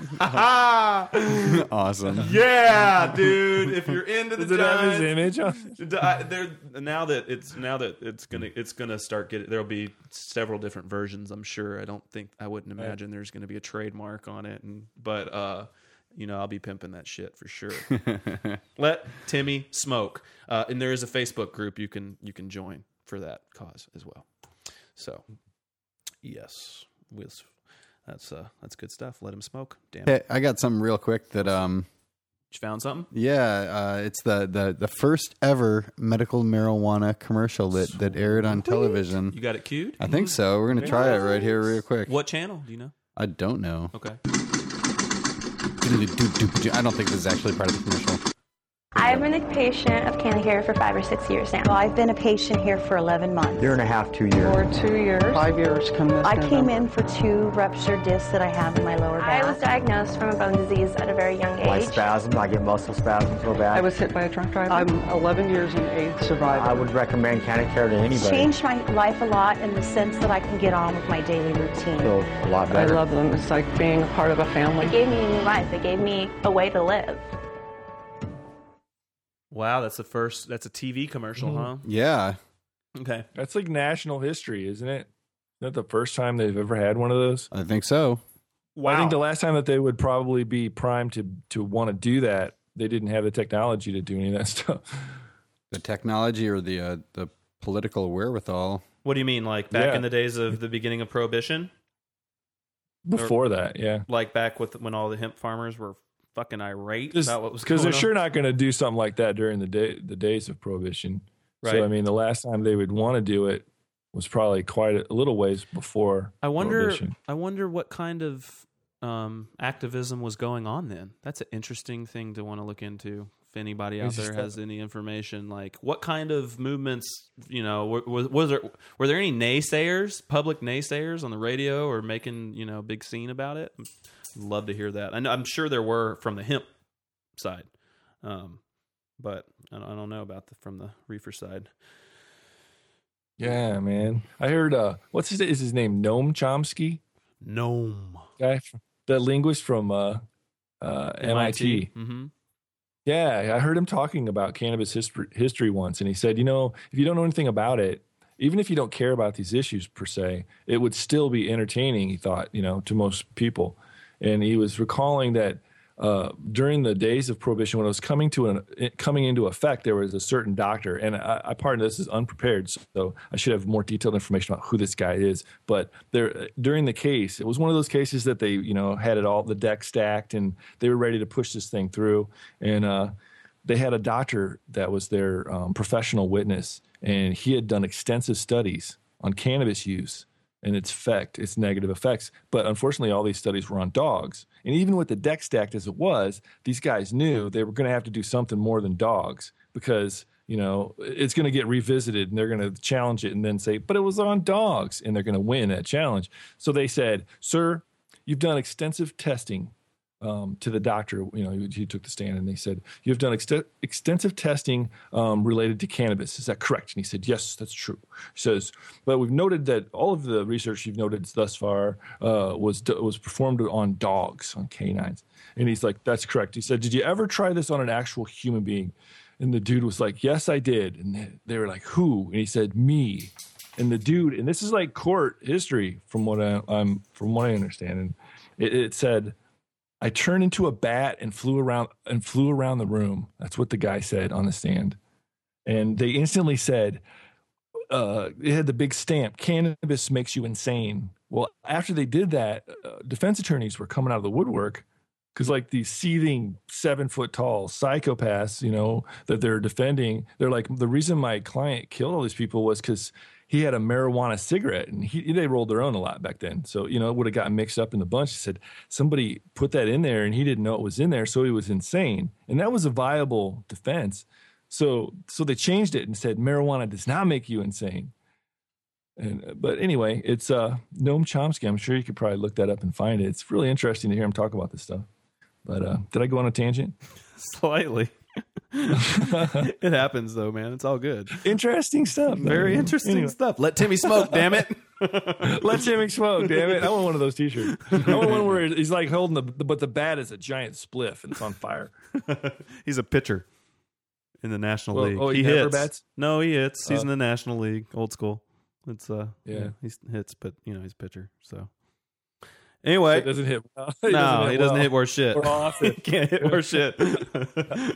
yeah, he can't hit. And He's really funny. He's this really lanky, skinny dude. Like he doesn't look like he'd be an athlete. He totally looks like he'd be a guitar player. And uh, So why did he quit? Did you tell us that in a previous show? Because he got busted. Oh, So we don't know. I mean, who knows? Maybe he sneaks a toke here and there, and then goes right on the you know heavy amounts of water. And he's skinny as hell. So, but he can't get. Bu- he, you know, you getting. He's he's got they're a like watching him. If he pitches a really kick-ass game, they're going to test him. he's got a multi-million dollar job, that dude. ironic? You know, he makes like five million a year or something like that. And Jeez, um, yeah, and so um, I guess Good gig if you get it. Right, right. It's just a bummer because uh, I just wish Major League Baseball would chill out on that. I mean, he lives. I wish that I wish that they would make up their mind. Is this an, a performance inhibitor? Like everybody's threatening us and telling us and threatening our children and all those things, based on the fact that it's just a it's a performance inhibitor and it'll give you it'll make you languish and not succeed or or grow or progress in your See, life. See, I don't know what baseball's because baseball doesn't. I Or- mean, uh, Or is it alcohol. like a they don't stop performance enhancer. Well, it's definitely not a performance enhancer. They just decide on case to case basis whatever they want to do. I think.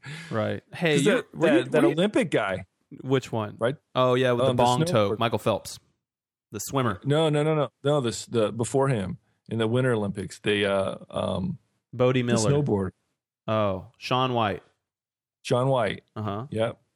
What about awesome dude, man. Couldn't believe they took his gold medal away from him. because he smokes weed? He slayed everybody, man, in that competition. He was totally uh, owned that gold medal. Oh, I And didn't know that said- happened. I didn't even They know. said they tested him. He came up positive on a piss test for cannabis. And oh, they took his Re- At least they called it- I didn't even know Yeah, that, dude. It- it's under the clause of performance enhancing drugs, which is like, isn't that fucking ironic? These author- big authority people are saying with authority that it's Performance enhancing. That's great. It's like, That's make crazy hypocrisy. right. Yeah, Because it's like because, the like, go, the U.S. government's like it's performance and whatever you were saying. It's bad for you. It makes you stupid. Stupid. yeah, Dummy. Yeah. amazing. That's crazy. Dummy, that's a crazy word, man. Double speak is what that is.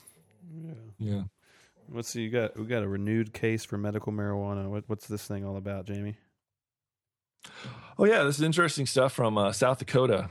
They um, they had a ballot measure, I believe it was like in 2006, if I'm if I'm correct, and uh, it, it went reasonably well, but uh, it was it got defeated um, by a narrow, I believe, like around 5,000 vote margin, um, despite heavy op- opposition from then uh, the then current Attorney General uh, Larry Long.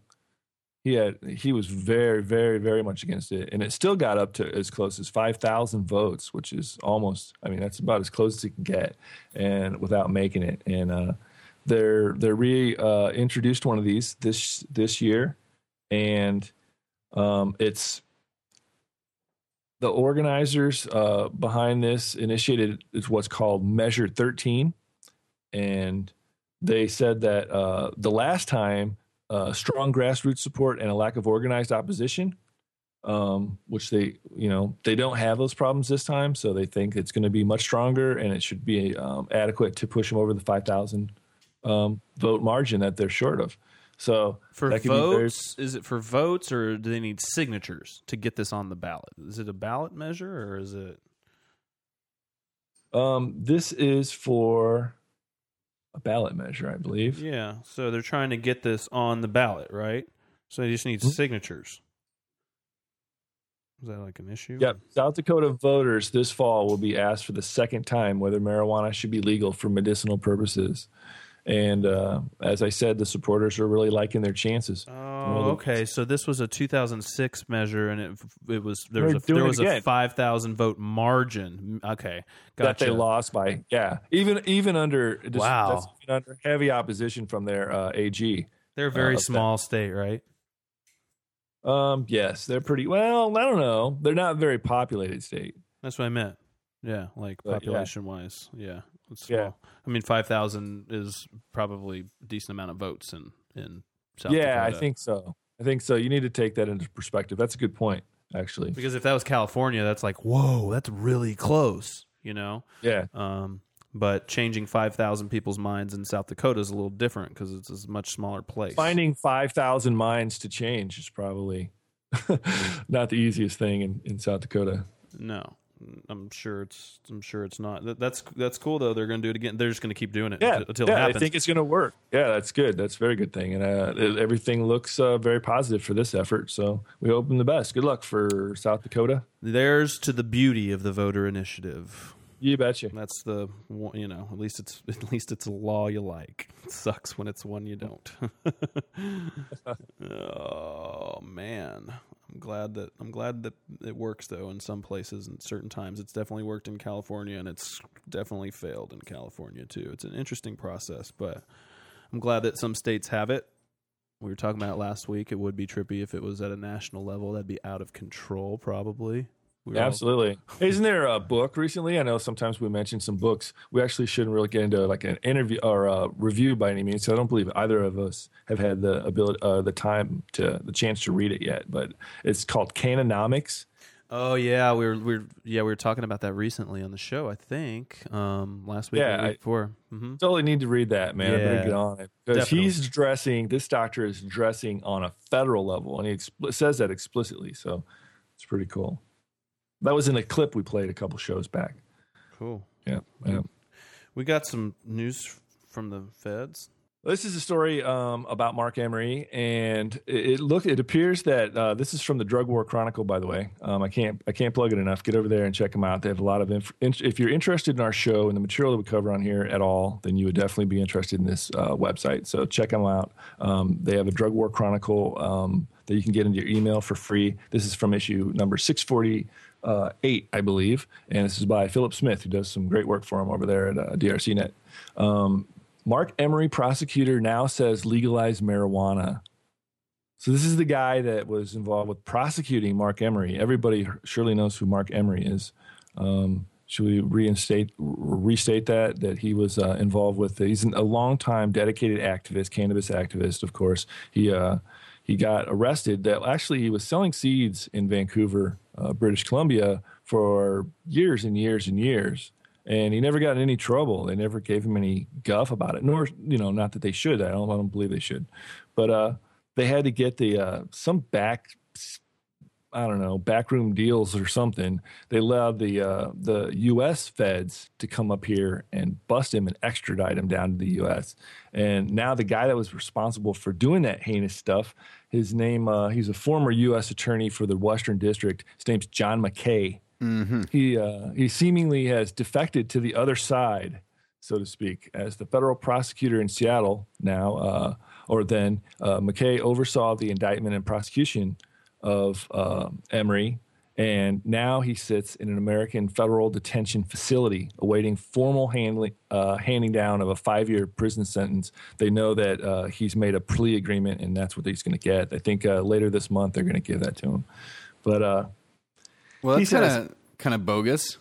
yeah, you know what? When he started out, you know what? And I gotta, I'm gonna double that ass clown vote because when I, I remember reading this in a different story, and when it started out, he said, "I don't use, I don't smoke marijuana," and and I think that people that do are idiots, is what he said blatantly. And I But thought, but then he said, but as jackass. as Emery's prosecutor and as a former federal law enforcement official, however, I'm not mm-hmm. afraid to say out loud what most of my former colleagues know is true.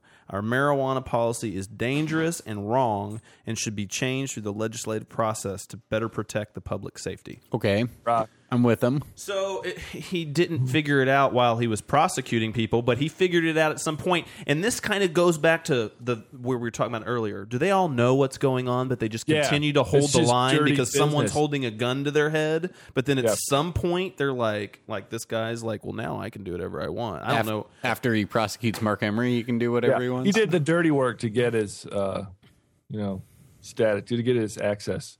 Yeah. And then when he got to where he wanted to be, he's like all cool now. He's like, you know, I, I think that, yeah. I There's some ass valid. clown going on there for sure. It's It was preconceived stuff. It's crazy though because obviously you're you they make you tote your line, you know, like they. I mean, Yep. he made the way the way that he made that last comment about his all you know most of They my know former colleagues. They all know that it's fucked. But Right. you know they'll sit up there and be like, "It'll make it easier for children to get weed. Yeah. It increases violence. We know that there's lots of crime and violence in Mexicans." check, check, check my bank account. right. I mean, you know, dude, dude was an ass clown. He put he played a major part in putting the Prince of Pot behind j- behind bars, which sucks. But it's crazy that So now he says that pro- marijuana prohibition has quote utterly failed. which is true. I can't wait to hear what Marc Emery thinks of this. Yeah. I think he's probably slapped in the face. Seriously. Uh, oh my gosh. I, I can't imagine. He's emailed about it, so I'll have to retrieve some of that email material and uh, share that with Let's, folks. well, this is going to be if there's going to be more on this in the future. Oh, Marc Emery is going to speak out about this, so we'll. Well, find this is the big kick in the nards I was speaking of. Um, uh, amidst all this information we just talked about with this this situation, he's still he's still not against Emery's punishment. He's still th- because it was the Still- law at the time or whatever. I, I well, that's a good excuse. I'm sure there's people that are like that. They're like, it's the law, it's the law. You know, like Yeah. you know, even if it's the wrong law, you're not supposed to be breaking the law until the law is changed or whatever. I don't know, but Hmm. I think you can find a lot of times in Is history. there? What if you make a plea agreement? Is there a, any kind of a process or anything you can possibly do to renegotiate? After you've already made a plea plea bargain? Yeah, like if this guy, that this cat that like did all the prosecuting comes out and goes, "This is it's it's egregiously wrong and stupid minded, and we're No, to feel." This because you bullshit. could I start paying people and stuff. No, there's nothing like Yeah. that. Nope. I don't think No so. chance. You mean like he can't get it back into court and be like, everything I said before I didn't mean, so you have to retry the case? No, it doesn't work like that. I don't think so. I mean, if it, w- it you know, Emery could appeal probably. I'm sure, unless he's already been through the entire appeal process. I'm not sure where, like, how far they went with the appeal process, but um, I think, uh, uh, you know, I think that. Uh, it would be up to hi him, him and his attorneys doing it, not the prosecuting attorney. Because you could start like paying off pro- prosecuting attorneys or whatever at some point. I don't know. Seems seems like a weird form of check and balance to me. What an ass Yeah. clown. That sucks. I wonder if he was thinking that the entire time he was thr putting him behind bars. I'm an ass clown. nah, he's You- thinking. You know what? Interesting though. Uh, Additionally, he said that pot prohibition fills the pockets of Mexican and other international drug cartels and gangs. What is up with this?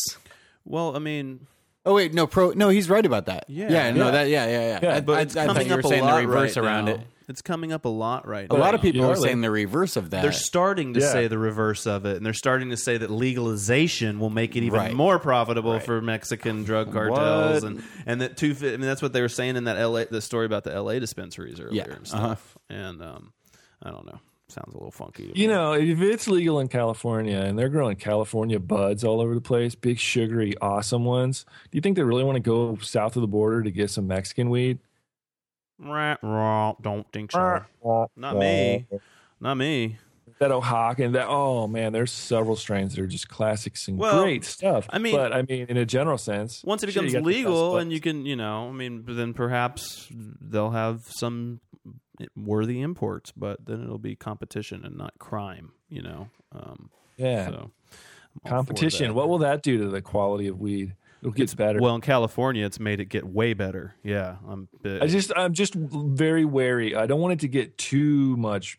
You know where we get it just gets so huge and the demand for, you know, it getting better gets so big that they'll do it at whatever cost. Like white bread, it's not really typically as white well, and soft. Well, then you'll have your choice to go to the natural food store, or co-op, Mm-hmm. or whatever, and go with places that you know are the untweaked are version. trying to make their product as good as possible through very good methods. rigorous standards. Yeah, I mean that's what we have to do now. We have to trust our milk company to drink milk from them. If, if I don't trust the Yeah, company that I'm buying milk from, I don't There buy milk some from them. Gnarly steroids and that's some of that stuff. Uh, you know, I mean, Ugh. so so that's what you'll have to do with weed. Essentially, it'll be the same thing. Ooh, time for a magic trick.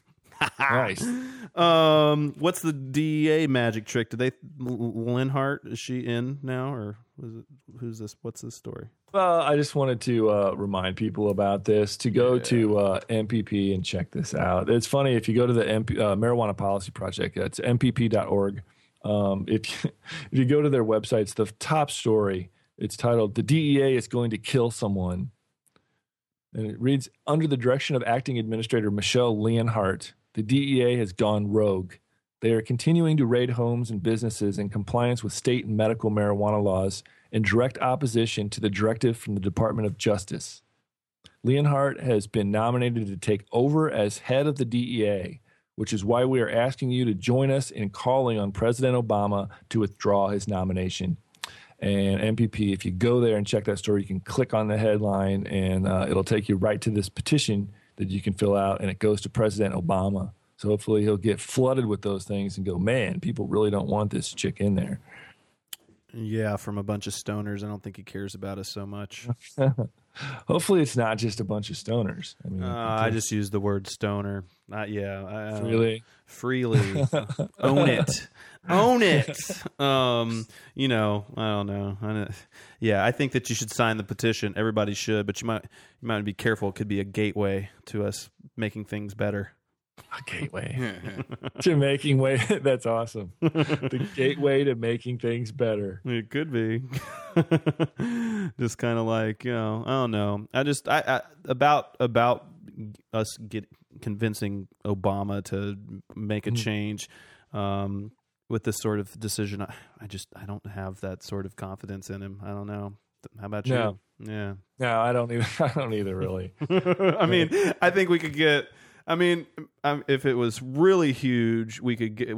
We could maybe get him to do it, but I don't know, dude. I think they only make those sorts of changes through scandal and you know when things aren't going the way they want, you- and they're not telling them any to stop. The uh, the White House did make an official statement about this. Did you hear? Mm-mm. Huh. Um, I, I'm reading this from Pete's uh, Pete Guither's drug war rant. Nice. Um, he reports the Daily Caller reports that the recent efforts to get Obama to reconsider his choice of keeping Leonhart as the head of DEA have failed.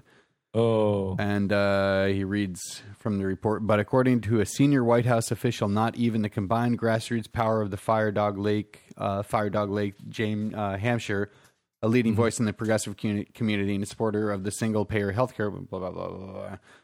Uh, which has provided guidelines to states that wish to repeal it. Uh, okay, oh here it goes. Uh, Obama is confident that Leonhart is the right choice, the White House staffer said, and that uh, and that as of Friday, the president wasn't considering anyone else for the position.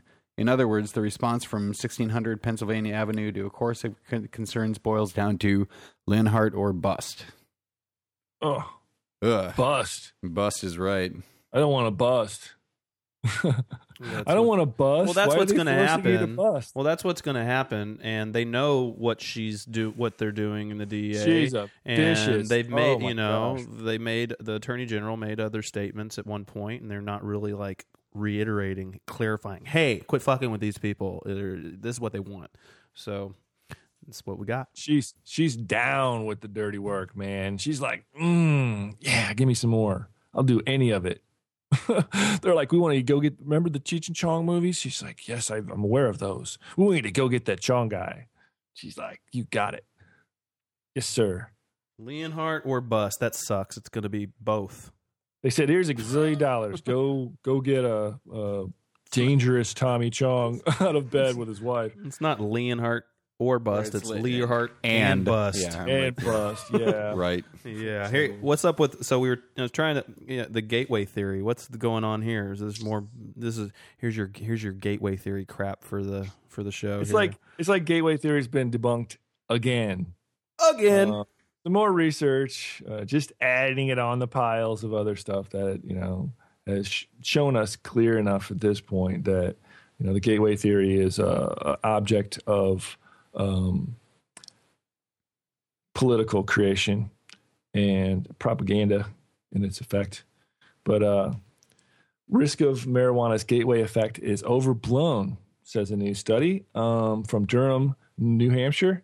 Um, the University of New Hampshire showed that the gateway effect uh, of marijuana, so called gateway effect, that teenagers who use marijuana are more likely to move on to harder illicit drugs as young adults is overblown. Whether teenagers who smoke pot will use other illicit drugs as young adults has more to do with life factors such as employment status and stress, according to this uh, new research that's been released. Um, in fact, the they says they said that the strongest predictor of whether someone will use other illicit drugs is their race, ethnicity, not whether they ever used uh, marijuana. And uh, this research was conducted by uh, UNH Associate Professors of Sociology Karen Van Gundy and Cesar Rebellon. And uh, the research appears in the September 2010 issue of the Journal of Health and Social Behavior. Um, and uh, the article is entitled A Life Course Perspective on the Gateway Hypothesis. In light of these findings, they said, we urge U.S. drug control policymakers to consider stress and life course approaches in their pursuit of solutions to the drug problem. Um, both of these, Van Gundy and Rebellon, say. The researchers used survey data from 1,286 young adults who attended Miami Dade public schools in, 19, in the 1990s. Within the final sample, 26% of the respondents are African American, 44% are Hispanic, and 30% are non Hispanic white. The uh, researchers found that young adults who did not graduate from high school or attend college were more likely to have used marijuana as teenagers and other illicit, substances in young adulthood. In addition, those who used marijuana as teenagers and were unemployed following high school were more or also more likely to use other illicit drugs. However, the association between teenage marijuana use and the other illicit drug abuse by uh, young adults fades once stresses such as unemployment diminish. Um, they quoted there employment in young adulthood can protect people by closing the marijuana gateway. So, overcriminalizing youth marijuana use might create more serious problems if it interferes with later employment opportunities, Van Gundy said. Um, in addition, uh, once the young adults reach age 21, the gateway effect subsides entirely. That's what this research showed. And uh, they, I believe, uh, the researchers are quoted as saying while marijuana use may serve as a gateway to other illicit drug use in adolescence, our results indicate that the effect may be short lived, subsiding by age 21. Interestingly, age emerges as a protective status above and beyond the other life statuses and conditions considered here. We find that respondents age out of marijuana's gateway effect regardless of early teen stress exposure or education, work, or family statuses. And uh, the researchers found that the strongest predictor of other illicit drug use appears to be race ethnicity, not prior use of marijuana. Non Hispanic whites show the greatest odds of other illicit substance use, followed by Hispanics and then African Americans last. So, um, so in conclusion, people, if you're still considering the possibility that the gateway theory exists, it's Yeah, bullshit. Own it. it doesn't exist. It's not Done. real. Dumb. done. Yeah. done. I'm, I'm marking this one as don't need any more research to stack up. I mean, it's never it's never too much, but you know, I'm. I've. Uh, yeah. it's done. How long have you been past that idea? How many years have you been past the Uh, gateway theory? Quite a while. Oh, long, a lot of years. But I haven't I haven't seen any like decent, you know, You like this human- research?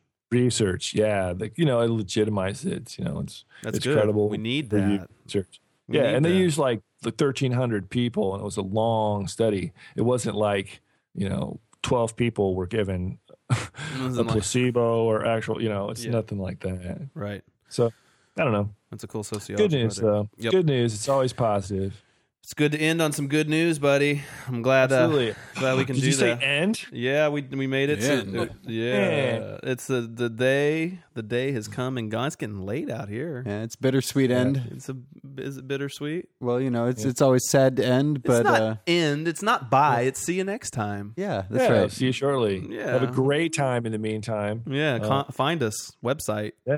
At cannabisagenda.com. Call us up 707-654 can C A N N.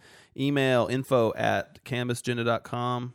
Twitter, Facebook, Twitter. iTunes, all that cool stuff. You're getting real Right. real good at saying that, Pot. I can do it. I can even do it in like different orders now and stuff. Slick. Super fast, huh? Peace and pot. yeah. Love you. Bye, guys.